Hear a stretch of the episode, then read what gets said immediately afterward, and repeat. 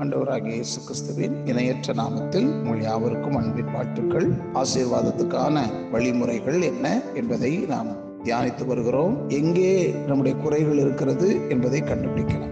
இன்றைக்கு தியானிக்க போகிற வசனம் உபாகமம் இருபத்தி எட்டு பதினைந்து. இன்று நான் உனக்கு விதிக்கிற உன் தேவனாகிய கர்த்தருடைய எல்லா கற்பனைகளின்படியும் கட்டளையின்படியும் நடக்க கவனமாய் இருக்கிறதற்கு அவர் சத்தத்துக்கு செவி கூடாதே போவாயாகில் இப்பொழுது சொல்லப்படும் சாபங்கள் எல்லாம் உன்மேல் வந்து உனக்கு பழிக்கும். ஆசீர்வாதங்கள் வர எவை காரணமோ அவற்றிற்கு எதிர்மாறானவை ஆசீர்வாத குறைவுகள் வருவதற்கும் காரணமாக இருக்கிறது. ஆசீர்வாதங்கள் தேவனுடைய சத்தத்துக்கு செவி கொடுத்து அவர் சொல்லுவதை செய்வதன் மூலம் உண்டாகிறது. ஆசீர்வாத குறைவு தேவனுடைய சத்தத்திற்கு செவி விடாமல் அவர் சொன்னதை செய்யாமல் இருப்பதன் மூலம் உண்டாகிறது. தேவனுடைய குரலுக்கு செவி கொடுக்காமல் அதற்கு கீழ்ப்படியாமல் இருப்பதை ஒரே வார்த்தையில் எதிர்த்து நிற்பது என நாம் தொகுத்து கூற முடியும். இது மனிதனுக்கல்ல தேவனுக்கே விரோதமான பகை என்பதை நீங்கள் உணருங்கள். உபாகமம் இருபத்தெட்டாம் அதிகாரத்தில் மோசே ஆசீர்வாதங்களையும் ஆசீர்வாத குறைவுகளையும் பட்டியலிடுகிறார் பலவிதமான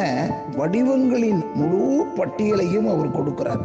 ஆசீர்வாதங்கள் மூன்றாம் வசனத்திலிருந்து பதினாலாம் வசனம் வரைக்கும் வருகிறது ஆசீர்வாத குறைவு பதினாறாவது வசனத்திலிருந்து அறுபத்தி எட்டாவது வசனம் வரைக்கும் வருகிறது. இந்த காரியங்களை நாம் முழுவதுமாக புரிந்து கொள்ள முயல வேண்டும். இந்த ஆசீர்வாதத்தை எப்படி அதை நம்ம புரிந்து கொள்ளலாம் என்றால் அந்த வார்த்தையை சொல்லுகிறேன். மேன்மை ஆரோக்கியம் கனித்தருதல் செழுமை வெற்றி தேவதயவு இதெல்லாம் ஆசீர்வாதங்களுக்கான பட்டியல். கனித்தருதல் என்பது ஒரு மனிதனுடைய வாழ்க்கையின் எல்லா பகுதியிலும் கனியும் பெருக்கமும் உண்டாயிருக்கும் நிலையை குறிக்கிறது. இது குடும்பம் கால்நடை பயிர்கள் வியாபாரம் தாளந்துகளை பயன்படுத்துதல் போன்றவற்றில் காணப்படும். இவைகள் அனைத்தும் ஏற்ற வழிகளிலே தேவனுடைய ஆசீர்வாதத்தை பிரதிபலிக்க வேண்டும். பதினாறு முதல் அறுபத்தி எட்டு வரை உள்ள வசனங்களில் வருகின்ற ஆசீர்வாத குறைவு பட்டியலில் இங்கே விளக்கமாக எழுதப்பட்டிருக்கிறது.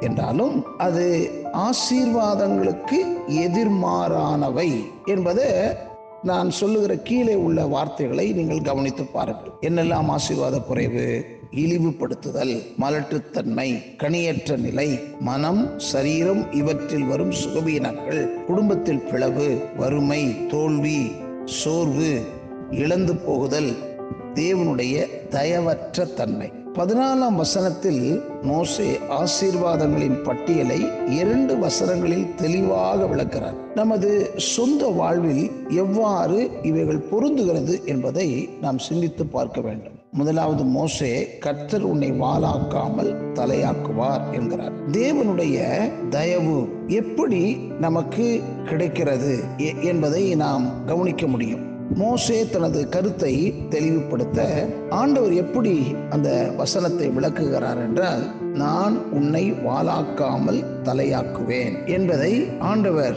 மோசேக்கு வெளிப்படுத்துகிறதை நாம் பார்க்கலாம். ஆகையால் ஆசீர்வாதங்கள் என்பது தலையாக்குவேன் முழுமையான ஒன்றை நம்ம இங்கு கவனிக்கிறோம். அப்ப ஆண்டவருடைய சத்தத்துக்கு கீழ்ப்படியும் போது முழுமையானதாக என்னுடைய வாழ்க்கையில் அவைகள் சம்பவித்திருக்கிறதா? என்பதை சிந்தித்து பார்த்து செயல்பட ஆண்டவர் இந்த காலவெளியில் நமக்கு உதவி செய்வாராக. ஆமை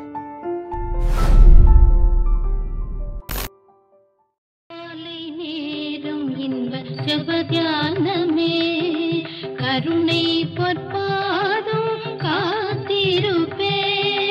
அதிகாலையில் அறிவை